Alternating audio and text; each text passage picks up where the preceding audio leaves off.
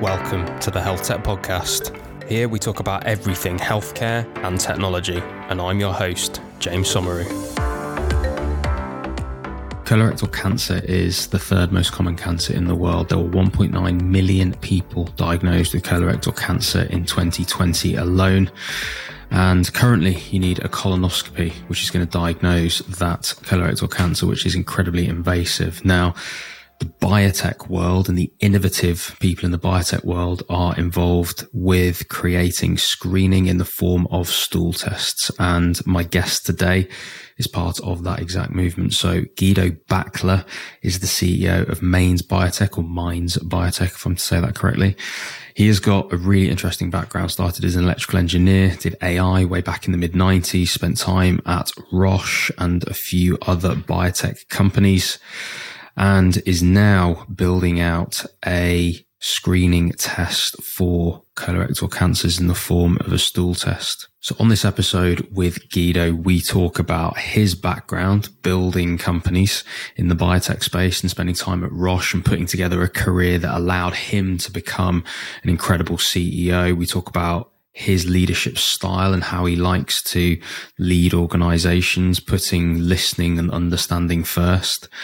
And obviously we talk about the technology that they're involved with and the potential benefit uh, of this technology reaching the masses. In order to get there, it needs a strong business model. We talk about that. We talk about how you actually get a test like this to be reimbursed. And that's different in every geography in every country. And we talk about how this can be used in different cancers too, um, particularly pancreatic cancer, which is something that they are involved with currently doing some partnerships in the space to figure out the biomarkers there. Um, it's a really good episode. This one, uh, touches home. I've got a pancreatic cancer uh, story in my family, as does Guido actually. Um, and so this this screening is something that's incredibly important to both of us, but also to the world. There's so many examples of these types of cancers uh, hitting families and breaking them apart and affecting so, so, so many people. So uh, this is a movement, a technology, um, a philosophy that I really, really buy into. I think prevention is incredibly important. We actually talk about in this episode actually how prevention, whilst being important, it's difficult to know who pays. Um, and when you're figuring out the health economic model, when you're figuring out the value to a big system before a big system can buy it and implement screening everywhere, how do you actually prove that it is going to add that value? Um, we talk about all this stuff, and yeah, it's a really good one. Hope you enjoy it. So Guido, welcome to the Health Tech Podcast. How are you doing? Thanks, James, for having me. I'm doing great. Excellent. Um, yeah, we've been talking about biotech quite a lot recently. We've had uh, a few biotech founders on. We've had Ori Biotech on in the past. We've had Oka Bio and Jack on recently. It seems like biotech and health tech, the line is becoming quite blurred actually. And I think I, I know today that we're going to be talking about colorectal cancer. We're going to talk about the microbiome. We're going to be talking about diagnostic tests. And I, I'm, I don't know, I'm, I'm starting to really get more and more involved in uh, in biotech. I think it's there are a lot of frontiers, not least with the microbiome. So, um, incredibly excited to have you on, Guido. Um, whereabouts are you speaking to us from today? I'm from uh, from Lucerne, uh, central Switzerland, the oh, most beautiful nice. city in the world. That's uh, very close to where I grew up, actually. Excellent. So, Guido, it's a pleasure to have you on. You've got a really interesting background across pharma, across biotech, leading Mainz now and obviously doing some interesting things in colorectal cancer, pancreatic cancer, and all this diagnostic stuff. I'm really keen to to hear your story. So, for be- the benefit of me and our listeners, um, tell us the long version. Sure, I could go on for a while, but let me let me focus on the long version, but on the most important milestone. So, I was born in a very small town uh, outside of Lucerne, the central city uh, in in Switzerland. Um, very grew up in a would say very uh, quiet environment um, with, uh, with with my family. Um, I started off studying engineer electrical engineering, so I got really involved in electronics early on. Tried to you know figure out what to do. Very early stage, uh, worked with artificial intelligence in the mid '90s, you know, which wow. was really completely unheard of at that time. Um, I was very lucky to get a job at Roche uh, diagnostics uh, after my degree. uh, and it was a very unique opportunity because I got to work in a te- technology department that spanned across multiple technologies, multiple diseases, and really from beginning on uh, felt that um, don't tie me down to one thing. I wanted to learn many different things. Um, you know, being an electrical engineer, I ended up working in a lab. You know, molecular, doing molecular work, and you know, working with artificial intelligence uh, creating you know challenging problems for the company. And so it was really fascinating for me to really as, as i came out of university to really got into a very innovative creative team that was focused on teamwork you know science and and, and really multidisciplinary uh, activities right? So really not just focus on one area but go broad uh, because in technologies often specifically when you look at bio- biology or diagnostics it's not just about like a chemistry. It's a chemistry it's blood it's mechanics it's electronics it's software. Everything actually comes together and ultimately has to work reliably compliant to be able to create results. So that was really the entry for me into the diagnostic space. In um, an important part of my of my life was I, I went to the United States uh, to improve my English in '91, where I met my wife, um, uh, and then ultimately made me move to the United States in uh, 96. And that was really interesting because Roche Diagnostics in, in early 90s acquired the PCR rights from Cetus Corporation. Cetus Corporation was in California um, and they invented PCR. And I think all listeners by now know what PCR is. It's the polymerase chain reaction, which is used for all the COVID tests. I think years ago, many people were not aware that that's really the absolute best technology to identify small viruses you know yeah. and you can identify small viruses you can identify you know mutations of genetic variations etc so i moved to the us uh, relocated really um, immigrated there and got the pleasure for many years to work with the inventor of that technology so it was fascinating for me to be i was the first engineer to be sent to Cetus and, and Roche Molecular at that time to work with the biologists to help them translate what it means to get their technology automatable, how to make the technology scalable so you can actually automate it. And so now these were large machines, and now 30 years later, you look at the small handheld PCR platforms are out there. So it's really fascinating for me to see how that technology has really evolved over those many years. So that I think was a very important part for me to get you know, learning on a, an absolutely breakthrough technology, again, applying all cross-functional thinking, right? Then including production, manufacturing, very complex regulatory activities. And so this was really the base for me, first in research with Roche, uh, again, I, I, do have one example uh, where with uh, David Gelfand, and he's one of the you know the leading inventor of technology. He was is a phenomenal individual, and you know I'm very structured, and organized, and planned. And he had I, I remember walked into his office, and he had like hundred papers on top of his desk, and a total chaos, right? And I was like, David, can you help me with one specific topic? He lifted the, the, the, the, people paper, found the right paper out and gave it to me. And it's like, how the hell do you remember where that paper is? And say like, that's just how my brain works. So it's, it's, it was a fascinating story for me to, to see how people are different, right? So, but again, it's an important part of learning when you, when you build and lead organizations, there's, there's no right or wrong thing, right? So some people just behave certain way and think a certain way. And that was really fascinating for me. So I, I did research and development for several years Roche uh, did market research, created new platforms as those research, and then moved on to the, the marketing uh, commercial side and, and actually uh, launched some of those products globally through Roche Diagnostics, which was brilliant. You don't get to do this very often, right? Do, do, the, do the market research and then develop a product and then move over and commercialize it. That was fascinating. Uh, so I did this for a couple of years. And then I moved into the overall program management where we then ran programs all around the world developing next generation um, diagnostic systems uh, under the umbrella, you know, of Roche Molecular. So that was brilliant. I did this totally close to 20 years with Roche, um, and again, I was living in the Bay Area, uh, in Berkeley, outside of San Francisco, and I was very intrigued nice. with startups, right? Because we had at Roche, we had lots of people, you know, pitching next best technology and something else we should work with. And I was very often involved in due diligence of companies. So I, I was really intrigued. And then I came across a company that um, a colleague of mine recommended that did, you know, ultrasensitive sensitive immunoassays, a very small company, and I basically joined that company. There was a risk. So it was yet one of those, you know, moving to the US was the first risk, but it worked out well.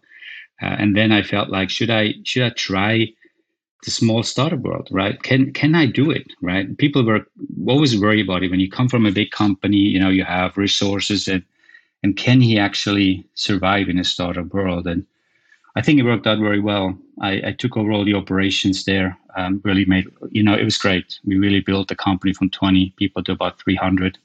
Um, wow. And then in 2013, I took over as CEO of that company. So it was very unique. So the board trusted me, uh, and then um, we had a management change, and I got to able to you know start running the company, which is brilliant for me as a you know first time CEO. I had some great coaches on the board who really really helped me guide me through the process. And and as a result then you know we, we restructured the organization. We start selling pieces off um, exciting to see that technology is broadly used now in other areas of diagnostics. So that was my first foray into being a leader building a culture uh, but then also divesting right so that was a fascinating part to have to go through that um, then i um, i took a little break I uh, started building my consulting business. I felt like let's do something different, and I started coaching uh, startup uh, CEOs and, and and again beginner management teams, which was brilliant for me.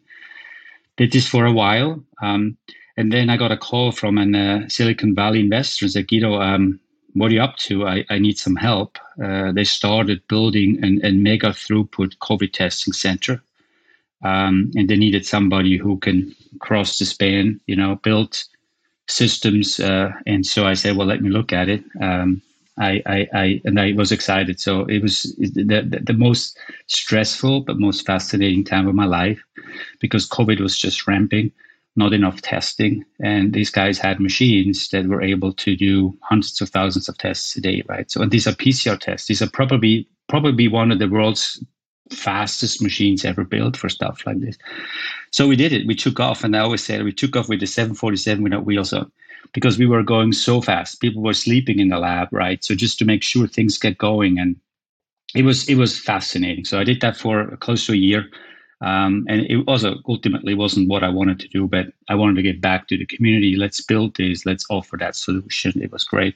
And then I came across Mainz Biomed, and that's really gets us then to the where we are today. So I love to cure people. I love to help people extend their life, right? So as you go through my history, I've always been in that space. Um, when I heard about Mainz Biomed, I was very intrigued because first of all, they had a very it's a stool-based colorectal cancer test, and it's extremely easy to be collected at home. Um, many listeners, if they're a little bit older, probably have done some have done a colonoscopy. James, I know you have not. Lucky you. Um, uh, it's it's not a very pleasant procedure, right? And so, and mm-hmm. in many cases, there is an alternative test that some people use in Europe, which is a FIT test. Basically, it measures whether you have blood in stool. It's it's an okay test, not great, not not not not too good for early early cancer detection, for example. So it's great for later stage. So it's it's better than nothing. Um, but then what Mainz Biomed developed, they built on top of that FIT test.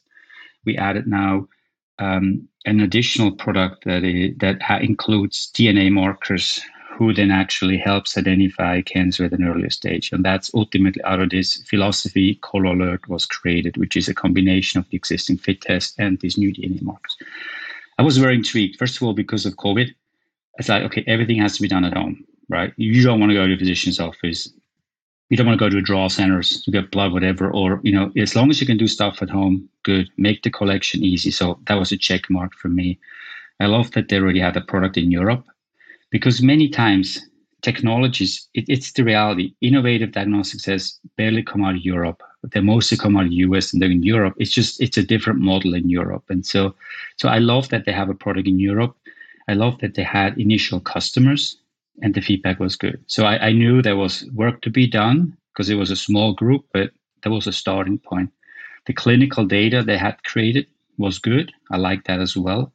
And most importantly, James, was the business model that they mm-hmm. started to attend class. So this is a really important part of mine. We'll probably go through it afterwards as well. But you know, this is like a model that any laboratory and any physician you have can actually help you with, um, which is quite different than how, for example, one of the, the leading company in colorectal cancer screening is Exact Sciences, which is based in the US. So I like the completely differentiated model because as we move forward, we're going to be a, very disruptive to the market mm-hmm. by able to de- develop and deliver products. It's like a COVID test, right? In, so for for the listeners, I think it's a good example. Like in the United States, if you want to have that advanced colorectal cancer test, you have one lab in all the United States performing that test, which means you have to ship everything centralized. It's like you have one COVID lab well, that would be a disaster, right? So what we have now, we build a system that you can sell to many labs around the world, right? Who then actually offer these to your local solution. So it's a much quicker and, and less expensive process. Allows you to go to areas that are not as populated, and that's an issue where we generally have right where the more uh, you know urban you go, the more go into the countryside, the, the less medical support you have, and so being able to provide tools that are accessible to anybody really was the drive. So this is what I did. I I uh, joined Mainz. Um, I was I was convinced, um, and the company again is based in uh, in Germany, uh, in uh, Mainz, uh, which is 20 kilometers outside of uh, of Frankfurt and we took the company public in uh, November 21 on Nasdaq, uh, and have ever since basically continued to build the company. Uh, worked on next generation products, started working on pancreatic cancer, and so that's kind of my long story. I hope it wasn't too long, uh, but it's uh, it's it been not. really interesting how um, what I what I've learned, James, through again the different, you know, there's always cool technologies out there, right? But you got to figure out a way, you know, where is the true clinical value you can bring, right? So there's a lot of me too's out there, right? So I mean, how many, to be honest, how many point of care COVID tests are still out there? Hundreds and hundreds. How do you differentiate yourself from somebody else, right? So especially as a startup, as you need to think about capital raise, etc. So, but again, I think we, we, we're hitting a target that is very unique. Um, you know that shortly in the future other companies will come in but right now we're really the only one driving that forward. So that that, that mm. was the exciting part. That's why i i am doing what i'm doing today. I love that story Guido. You tell it very well. It's it's interesting to me just how how covid really well it changed people's expectations of what tests i think should and could be. The fact that the whole world saw a previous, what might have been previously a PCR test in a lab go all the way down to a, you know, point of care, bedside, at home, even lateral flow test.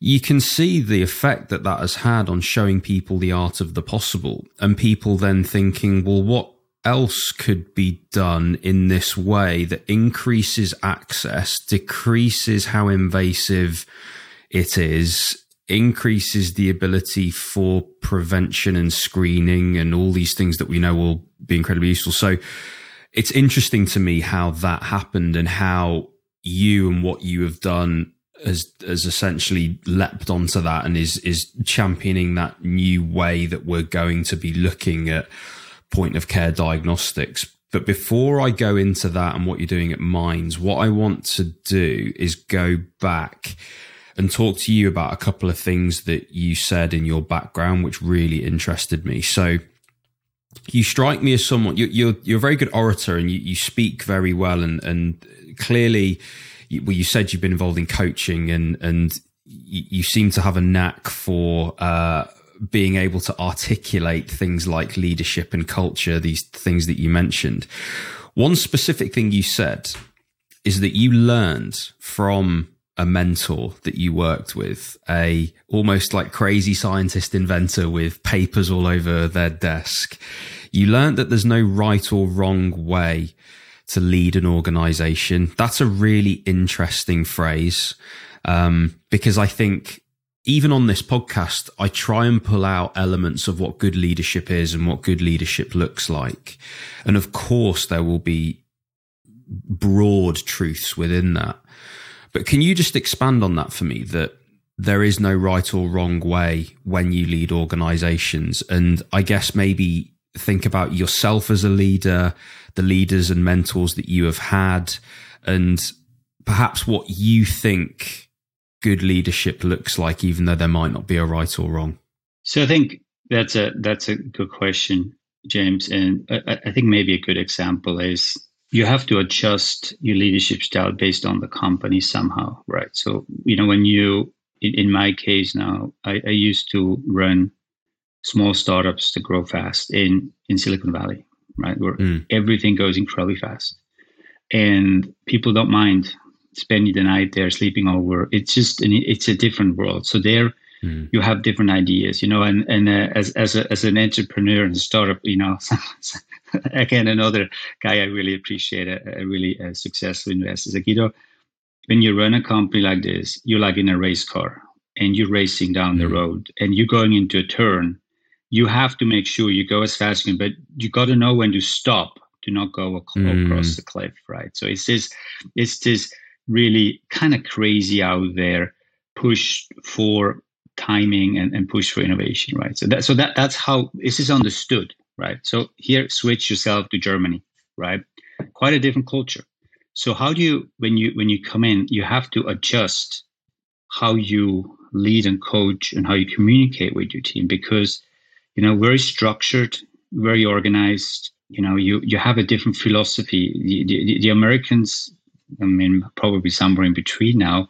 I always say like they they live to work, right? Workaholics. People don't take vacations. Um, just different philosophy, right? You go to Europe, which where I grew up with, it's just different, right? You kind of you, you live, but you know, uh, but but you work that you can live, right? So it's a different approach, and so you have to and and it's not it's not any it's not better or worse and i think people with with with a little bit more you know structure and are, are not necessarily slower in delivering results right so it's this really this understanding of you're in a different environment right the regulatory environment and the reimbursement environment in, in germany for example is also quite different than it is in the us you need to understand that so you have to adjust what you can accomplish right so that's important because you got to be careful not to burn the team out, right? If you come in and think everything goes as fast and you know as as in other places, that's just not the reality, right? So this is really was again for me an interesting learning lesson the last two years, right? Just to tune down, adjust. What do you think you can accomplish? You know, just be more pragmatic about it, and that's what I meant by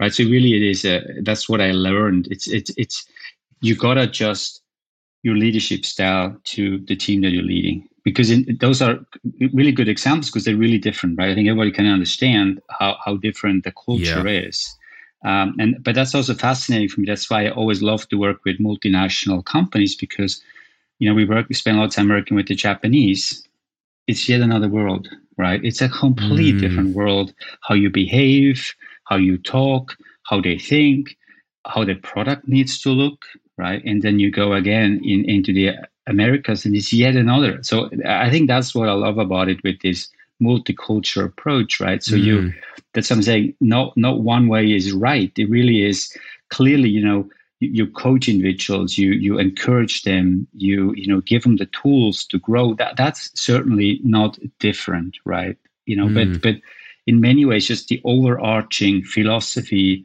of how you can communicate and how you can you know you just need to be more sensitized that's what i'm saying right don't mm. expect because people have rights you know there mm. are holidays on thursdays and you know it, it's it's what it is and so yeah you just yeah got to adjust to this so it, it, it's actually a stretch sometimes for me too right because when you're too long in one area you you do it does stretch my leadership sometimes to chill out yeah. Yeah. and realize that but at the end of the day the result it's not any different, right? So that's the point. Sometimes a little bit slower gets you actually faster to the end than when you go too fast because sometimes you go over the railing and you have to stop yeah. again, right? It's quite interesting. I understand. I understand what you're saying. Yeah, I, I think. I guess the point that I hadn't really considered was that for someone like yourself that has worked with lots of different companies, actually, there's a stage.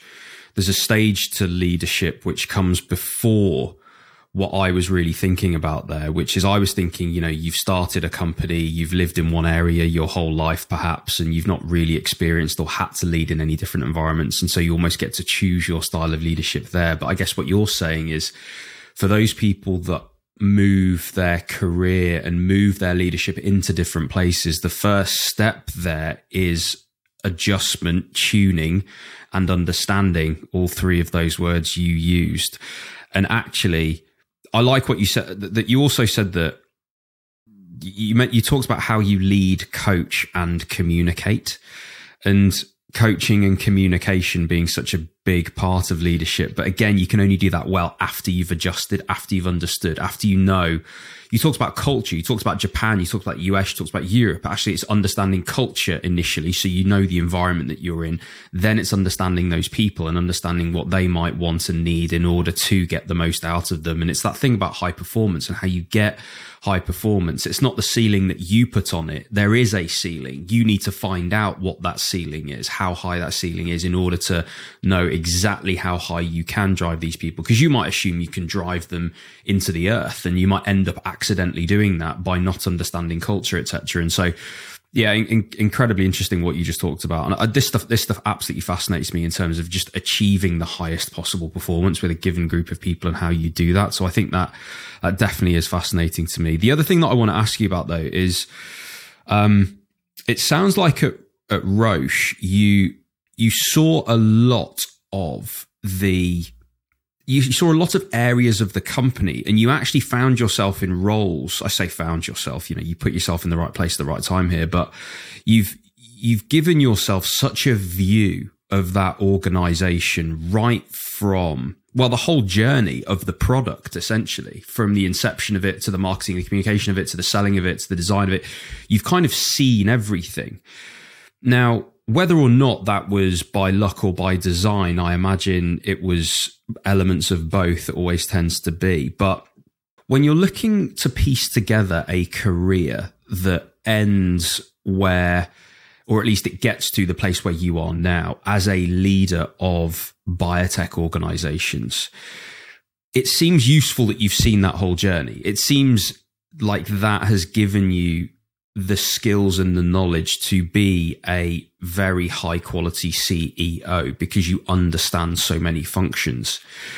Is that something that you would advise people to try and do? Or is it a case of just, just getting as close to leadership by whatever means necessary? Is it a case of learning, you know, the classic, the hotelier that started in the kitchen and saw absolutely everything? How, what, what would you advise people that are looking to eventually get into biotech leadership?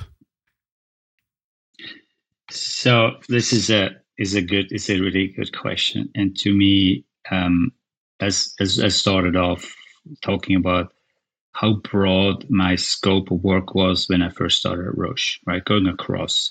So I'm a I'm a I'm a total believer in some type of generality, right? So the more you know about different places, the better you can connect dots. And that's more important as a smaller startup CEO, right? As a company grows, Interesting. you have very powerful people who will do stuff is established, right? But when you when you when you're a very small company, right? So there is somebody who has to be able to connect, right? And and again, sometimes you have somebody within the organization that does that, and the CEO doesn't have to do it, right? Can focus on other stuff. In my case, because I've gone through all areas, I understand mm. Across what's necessary. It also helps me assess individuals. So in my case, in Mainz, I was really lucky to be able to select two or three individuals that are incredible powerful. And some of them I knew partially from before, but I could figure out this is what we need at this stage. Right? We were able to bring, for example, a very incredible experienced head of development that has done it, you know, for 20, 30 years as well. So that, that individual has seen a lot. And so I was able to quickly assess, okay, we have a young dynamic team. It would be perfect if they have a little bit more senior individual who gets it because they can coach them, right? So, and so I, I think I'm, I'm, a, I'm a total believer, James, that the broader knowledge is, the more predictable you, because you in your head you think about everything else differently, right? So at the end of the day, you talk to investors, you make commitments, and it, it helps me. But it's also maybe puts more stress on the individual because if you know too much, it's hard. For example, being an engineer, I was data driven. It was not easy for me to start pitching a company that I knew not everything was completely understood yet, right? So it's it's mm-hmm. it's it's so there's there's there's this trade offs to when you know too much because you do get into you know sometimes some people just want to be more high level. Don't bother me with the details. Somebody else takes care of it. Some people are very successful in it, right? But but that's just not who I am. I always are across. It also helps me understand the people, right? If somebody and I'm always very open. You know, I, I really talk to at any level in the organization because they tell me things, right? So if you if you know more, you can understand what they're telling you, and you can impact their world as well by adjusting all the stuff by connecting the dots. And that's again, that's very important from my point of view for a smaller organization. It's also you can see somebody tells you something, you can say, "Well, are you really sure?" Because you can you, you think it could be different, right? So it's mm-hmm. much easier for you to kind of, sorry, my, my English to see through the bullshit somebody may wants to tell you because you think it's it's just not right, right? So it just helps you um, manage better the broader knowledge. And I, I did this really on purpose. I, I, did move around because I wanted to know different areas, and that was really a perfect, you know, education for me at Roche that then really helped me in the startup world, right? Because I quickly was able to see, okay, this is this is an individual needs help in that area because that's what they really need to do. They're missing that element. So it, gives you a much different perspective of individuals and the process you mm-hmm. ultimately have to accomplish. Yeah. And life is long and careers are long and actually there can be this race to seniority. exactly. It's it's interesting, you know. I have I have I mean again, this is about technology, but I have three boys and um, they're all they're all one is a bi- study biology and now he's studying veterinary medicine, right? And he's saying, well, why should I study so long? I love what I do. And then I said, Dominic, that's okay. You know, you have a long life is long. You know, do what you love to do when you're younger. Go to school, um, and then you figure out your path afterwards, which is very not not typical what you see here in Europe. Is is more Europe is at least where, where I grew up in Switzerland. Much more you, you you study this and you do this for the rest of your life. I think that's my culture. It's probably why I left for the US. It just it's it, it's I need a broader view uh, and that's mm. that's what I think is important, right? Think differently, think out of the box, start with something and do something else. Because people between 20 and 30, everybody kind of figures out what they want to do. But most people don't know at 20 what they really want to do. It's so it's so true. But I, I do I do I do see and I feel this race to seniority amongst, as I say, even some of my friends. And actually, you, what you're saying, this this ability to learn an organization or learn a sector through so many different vantage points. It doesn't matter necessarily how senior you're getting at that time. I think what you're doing is you're expanding your own ceiling. You're increasing the height to which you can go and the things that you can do. I love the framework actually that you just said that making things more predictable. God, I feel that I, that that that that hits that hits with me that making things more predictable because as I make my way through entrepreneurship and the things that we want to do and our ambitions and everything we're trying to do in the space with communications and media and everything that we're trying. The the unpredictable element is what's catching me out.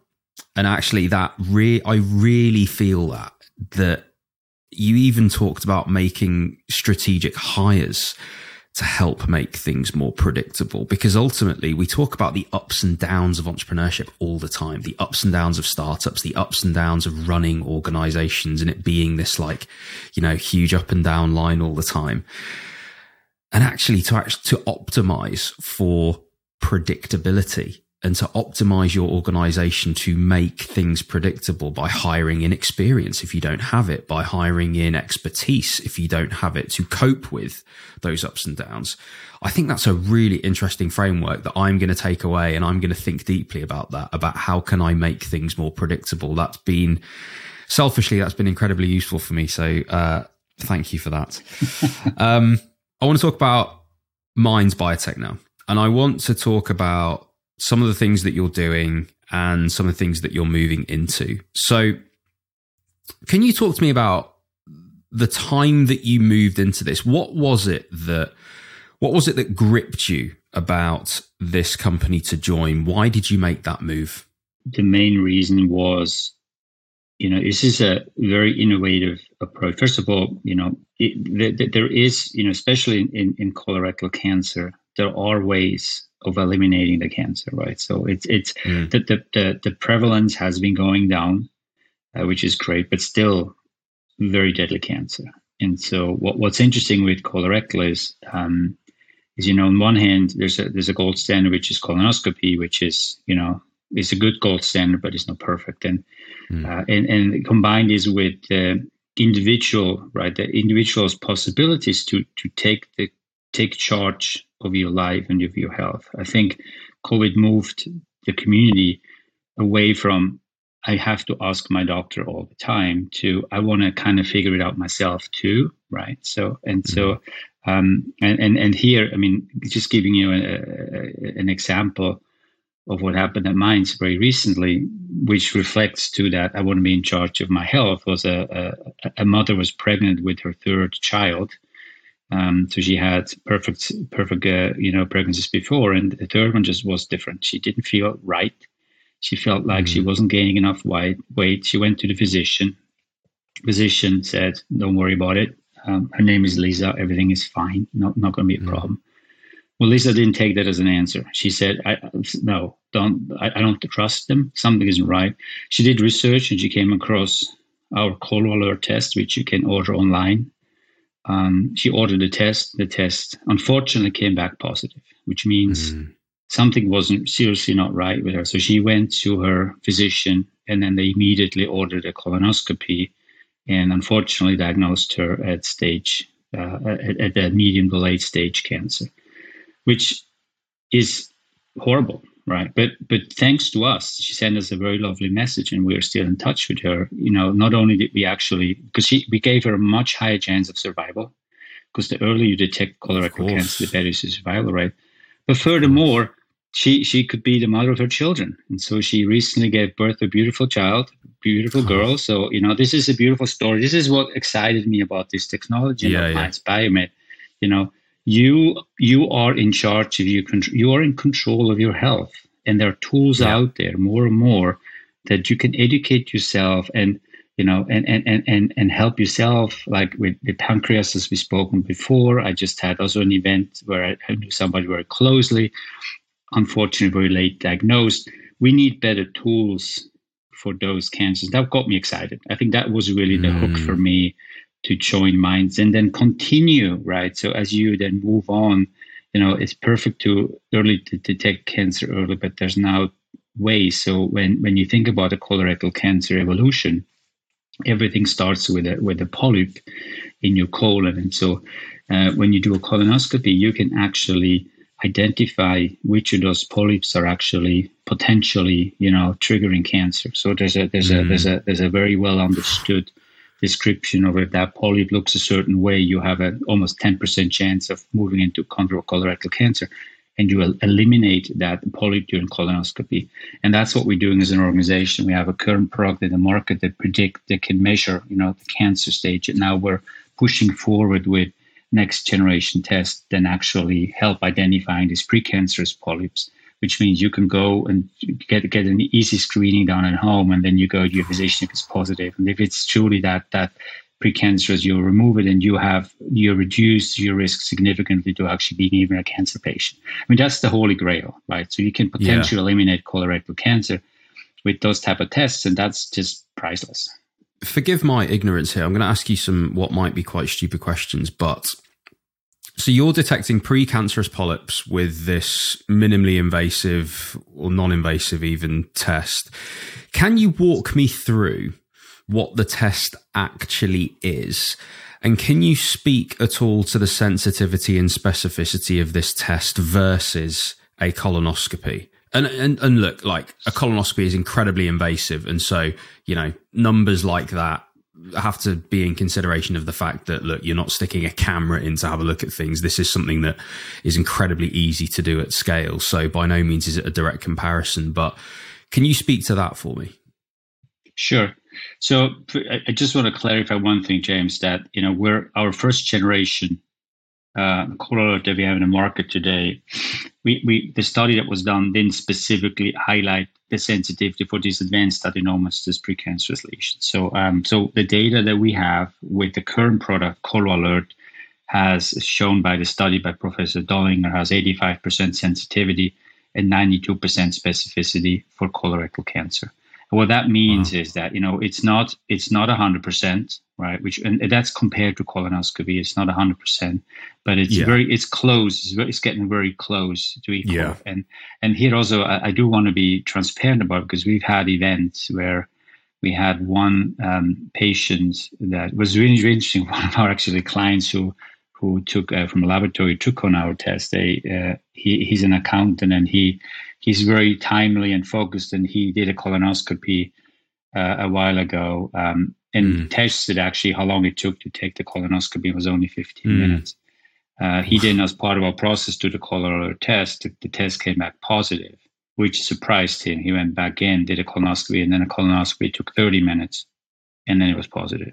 Okay, so you know so this is a there's also a quality issue of the, the type of colonoscopy. It depends how good the patient actually follows the procedure to clean the, the, the colon right with all the medium you have to drink so there's there's a it's a gold standard but it's it, it it's you know it is as good as it is right now but there are challenges with that as well. That's why you know we're happy with the performance we have for the current test is clearly advanced, better than when you just use the regular test who just measures blood and stool.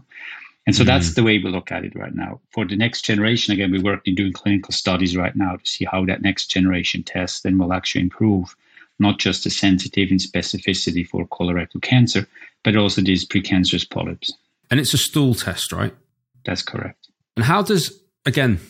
Um, it's it's a question that, that I, th- I mean we we talked about it very briefly before we started recording, but being a being a stool test versus being another test, obviously, and well, it's better than a, a, colonoscopy. Let's put it that way. It's a massive step in the right direction in terms of like the let's call it the user experience um, of doing one versus the other.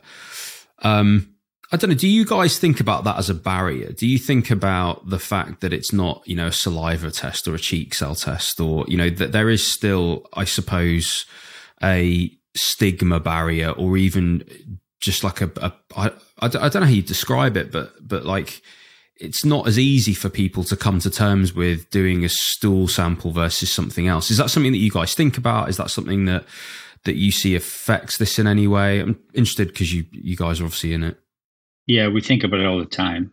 And so clearly there is, you know, it, it's not as, as easy as a cheek test, right? Clearly not. Or on a nasal swab or whatever we all used to do. Um, but the reality is that you know there there there are certain diseases that can just be better identified in stool, and what we're focusing mm. on is the collection process, right? Make it as simple, you know, as possible for the patient, and that, for example, right? So it, it, we spend a lot of time, endless nights mm. thinking about how else we can do it. Um, and so the way it's right done, you know, it, it is already simple, but we want to make it even simpler by really just, you know, being able to stick a little spoon into a, into into your stool and take out. I mean, as, as little as possible, as quick as possible, as you know, simple. It's got to be very simple. Uh, and then also that you, for example, can just, which you can do in current product, you just collect it at home, put it back in our box, and then basically uh, mail it with the regular mail. So uh, that's important, right? So the convenience factor. Uh, we also have, you know, elements that help you collect the stool. So there's all, you know, again, it's a, it's, it's not perfect, but we're we're working actively to just make it even a, a better experience, um, as, as good as you can make an experience. Because at the end of the day, if you think about the alternative, right? So, if if a if a test that you take every two or three years like this can prevent you from having cancer, I, would do it every day. Totally, totally agree. So, you mentioned the business model and you mentioned the disruptive element of the business model. I'm interested to know how a test like this goes from MVP idea B to C, which obviously this can be purchased on, on through you guys right now for anybody. I'm interested to know how a test like this goes from that to then essentially having the health economic model completely approved that this is an excellent screening process that now countries must do at scale, which may or may not in some way be a goal of yours. I don't know, but how how would a test like this go from being initial MVP B2C sale to incredibly popular mass market, even call it NICE approved and you know this has to now be done through screening in the UK or indeed Europe or any other country.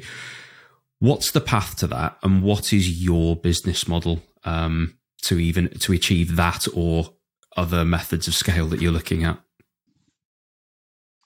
Yeah so that's a that's a good question. Again it's it's a different and similar in every country right? So in in in, mm-hmm. in germany for example we're started off as you said right uh, basically uh, you know that test is already covered by private insurances um, so that's again, I'm just focusing on Germany as an example, right? We can talk in the UK as well. So uh, private insurance now we're starting to work through corporate health programs, right? So there's a lot of employees that are actually interested in offering a test like this. And many companies have actually healthcare programs in their in their you know benefits package, right? And so you want to get yourself into that benefits packages often, uh, or I mean, we talk about massive potential, massive organizations like Siemens or Daimler's or Volkswagen, right? I mean, as you name it, there's there's lots of companies that have it. So, but we're not we're not you know at, at that stage yet.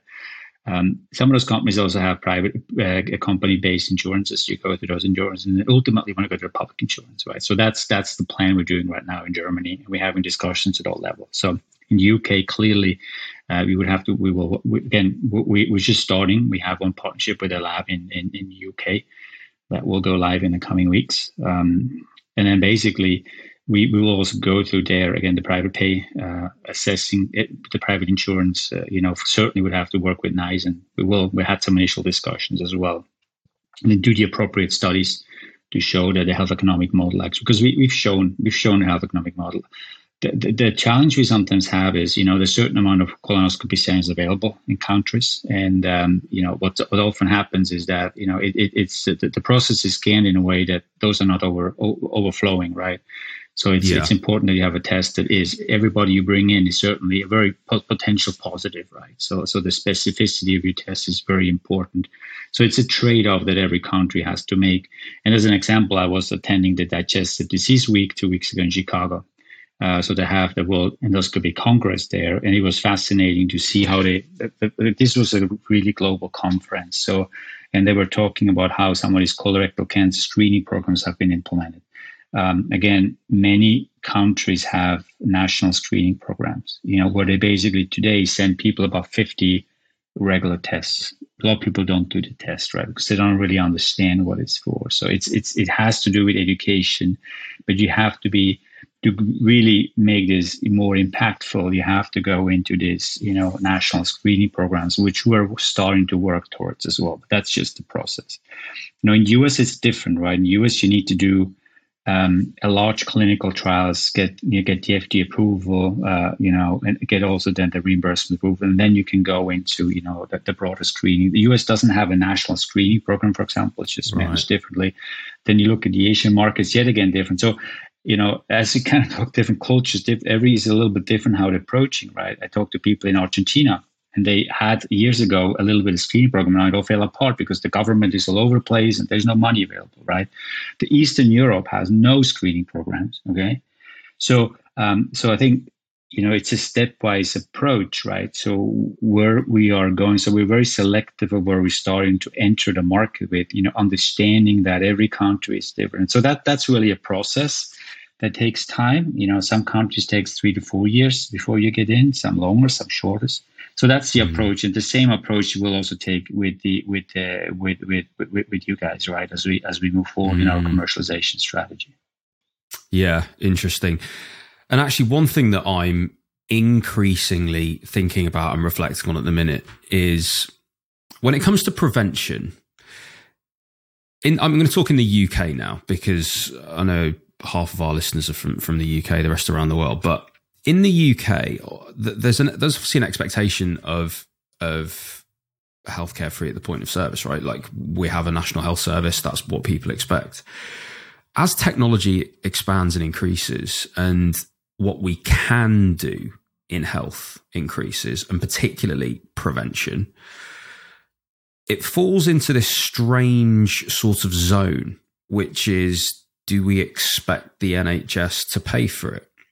And where there's a health economic model and plenty of evidence for if we adopt this new screening process, it's guaranteed to actually save money. And it's horrible to talk about. It's really uncomfortable to talk about health outcomes in terms of money, but sure. um, particularly if you're from the UK, it really is uncomfortable. But let, let's be clear: if it proves that, then clearly there's a there's a big argument. Hey, the NHS can adopt this new screening process. It's guaranteed to save blah blah blah in the in the in the lead up to that, there's an interesting question of who pays.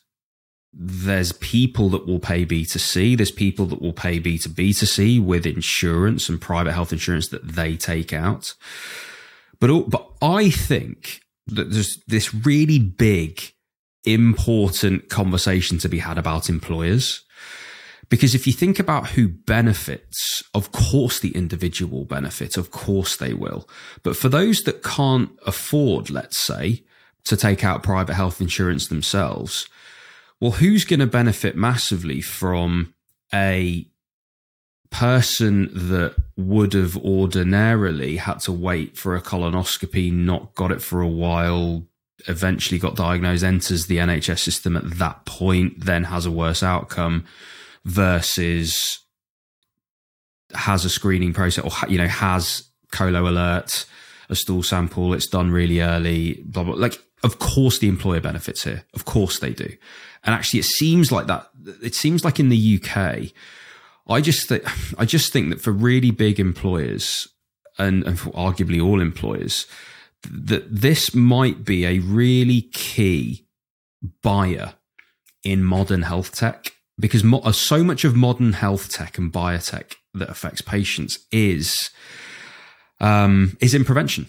Uh, and so many of the gains that we're looking to make, and particularly so many of the early stage innovations that I'm seeing at the moment, and where people's ideas are, particularly clinicians that are building companies or leaving to build companies or patients themselves. Yeah. It seems that so much of the kind of energy wants to go towards prevention, but with no clear payer.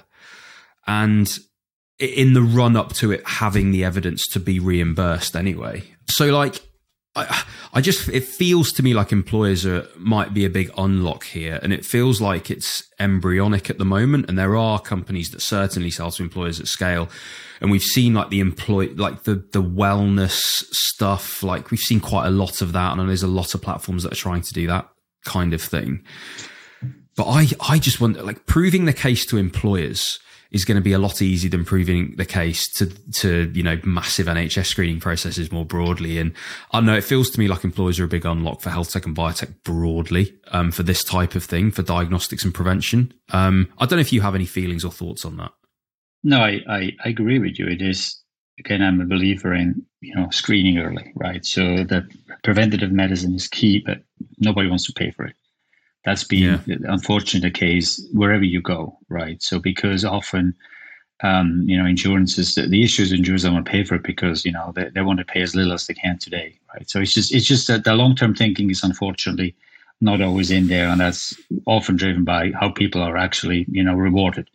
Um, mm. But nevertheless, that's the reality of life. Um, but but I think mm. having again um, the stepwise approach, right, having to go through um, corporations because they understand right? You can clearly show first of all they they can show and um, you know companies do want to get attract their best talented people. And if a company can show they really care yeah. right which means they really spend money you know on on the health you know. There's a lot of mental health support people would need these days but there's other health that we're that, that we're providing. We want to make sure you're you're healthy you're safe we take care of you companies are actually you know ranked on how well they're managing their um, yeah. their, their, their their people profiles and so if i look for yeah. a new job i would certainly look for somebody that is shows you know it's not just about the profit but it's also something that they take care that they take care of yeah. me and if they have programs like this that ultimately help right it's it's mm. certainly an an, an an mix between uh, cost benefit for for employees when the, the, individual doesn't get sick or has to leave, but also that you get you have something else on your you know benefits program that you can really lure in potential better candidates. Mm. Absolutely, I, yeah, I really, I really think it's a big unlock in the space. Uh, but that's where education comes in as well. That actually, by educating everybody that this test exists, you can create that bottom up demand that people can actually then look for this type exactly. of thing, and and people can yeah. then put pressure on their employer to say, well, what are you offering? Is it private health insurance? Is it screening processes for all of these different things? And I think, you know, for those, for those senior hires that for whom this becomes incredibly important, yeah, you're right. If people are measured on that and, you know, it's a 50 50 between two places and, you know, one's going to look after their, their colon health broadly with the education that that is an incredibly important thing for a certain demographic, then that demographic might actually look for this stuff more, more deliberately so I want I want to talk about the technology now itself and and what you are looking to move into because you mentioned pancreatic cancer, something that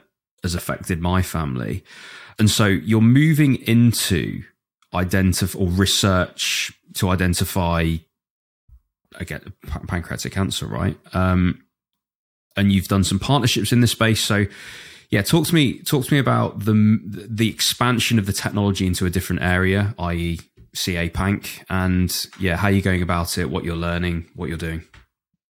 I know, as we spoke before, James, we both connected with uh, individuals mm-hmm. who died in pancreatic cancer. So it's really uh, it's unfortunately and, and and very very deadly cancer. It's unfortunately diagnosed too late because there's just not a lot of symptoms or not not a lot of symptoms people look forward to, right? So, yeah. and so what we're what we're moving towards is um, finding ways, as we do right now with the colorectal cancer, we identified specific biomarkers that you can identify in stool, who then basically predict, you know, whether you have a high risk for colorectal cancer. We are pro- we're taking a very similar approach we're basically looking at different type of biomarkers now uh, that we then ve- verify, right? So we have pancreatic cancer patients, and we basically see whether we can actually could have predicted those individuals with certain type of biomarkers we're exploring.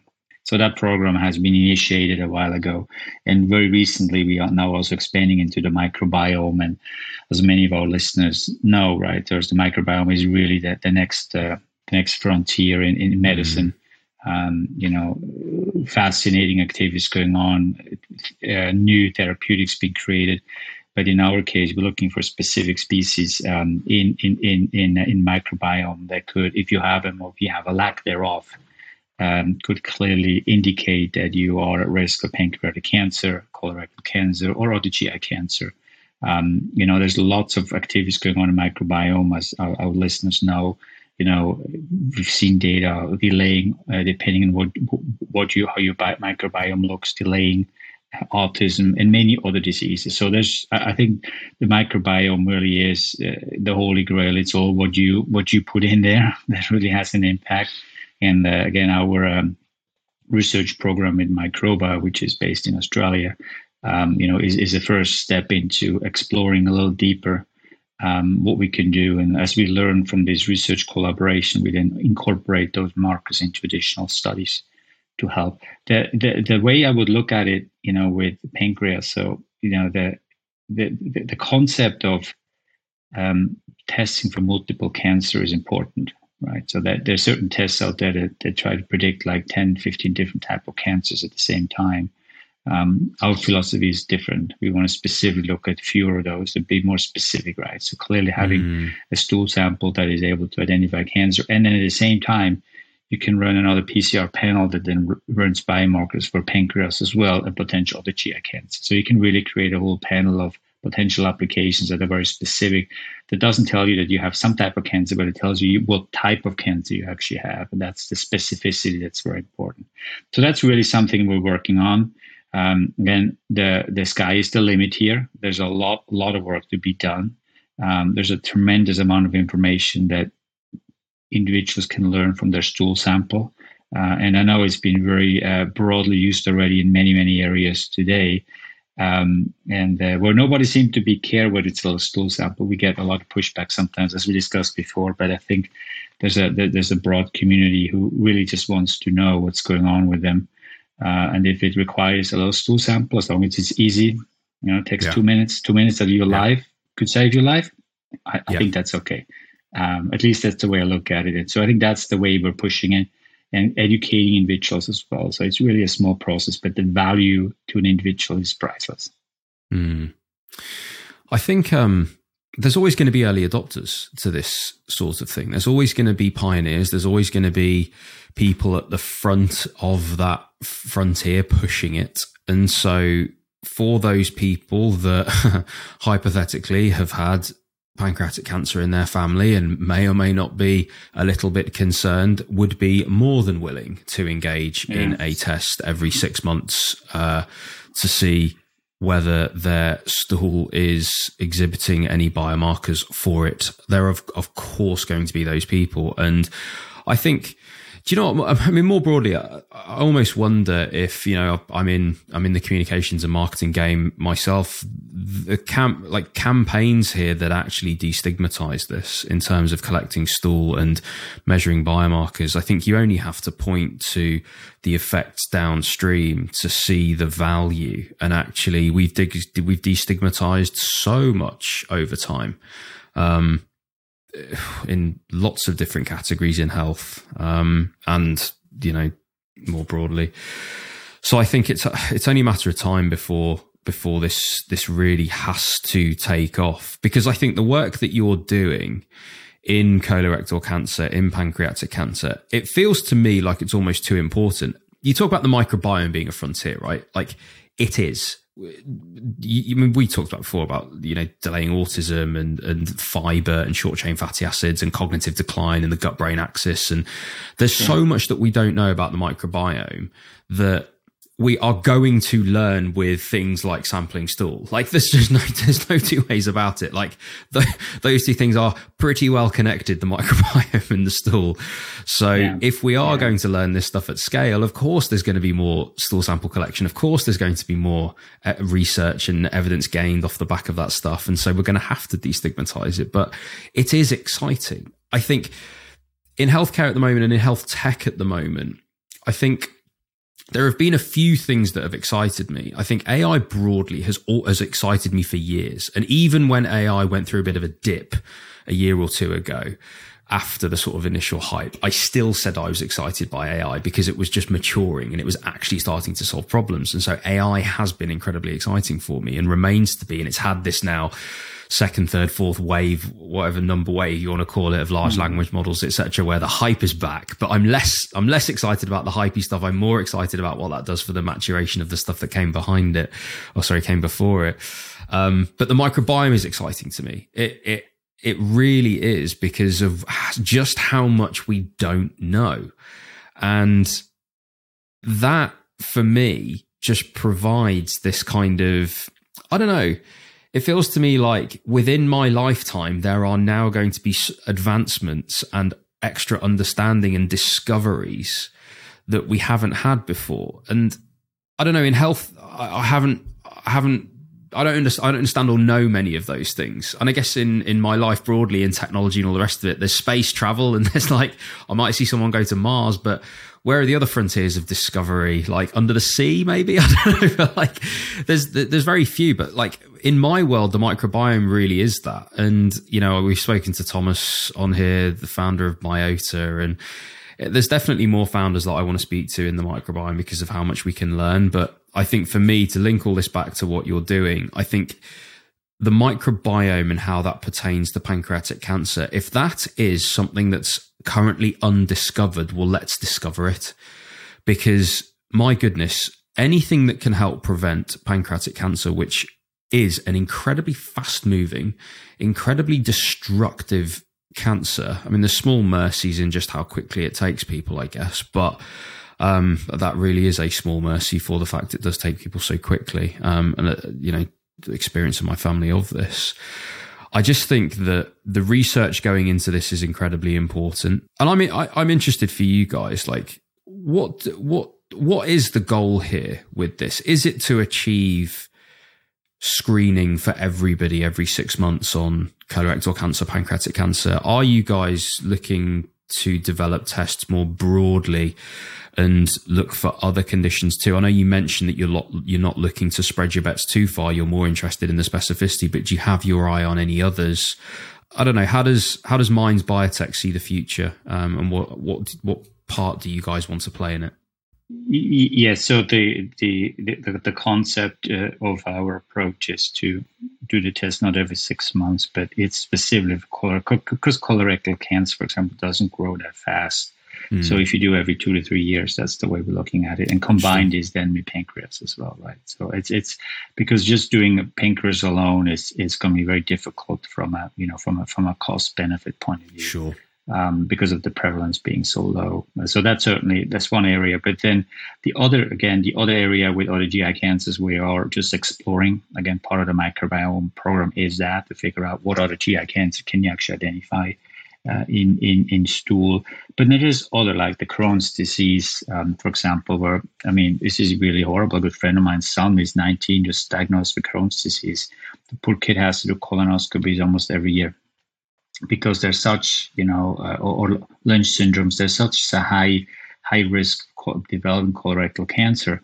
You know, it's got to be something else out there, right? So, and we're we also want to explore helping. You know, these are not really not screened; these are truly diagnostic markers, right? So basically, if somebody has been diagnosed with Crohn's, you know, do that test maybe every every every year, right? So, and if the test is positive, then go in and do a colonoscopy because you have something going on. I mean, that's that's the approach, right, James? But we're not we're not there yet. As as yeah. one, one thing I learned as well in my life is as a as a smaller organization, you got to do a few things and got to do them right. Um, you can quickly spread your wings too wide, and uh, that's not you know that, that that's not what I think uh, ultimate success, uh, you know, uh, is, yeah. is, is is guaranteed. So so from that point of view, yeah. but that's the approach that we're taking, right? So really step expanding, doing the core research, especially in the microbiome. There's more clinical research needed, um, and that's mm. what we, we're going to do.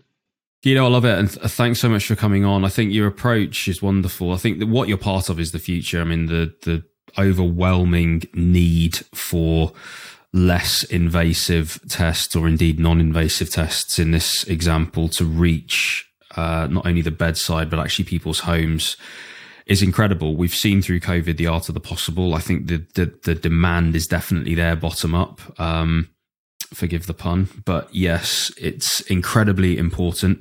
And yeah, it's just it's just lovely to see that you guys are part of this and someone with your background, your experience, your ability and understanding across um, AI from the mid 90s all the way up to, well, engineering even before that, and all the way up to pharma and biotech and what you're doing now. It's incredibly cool.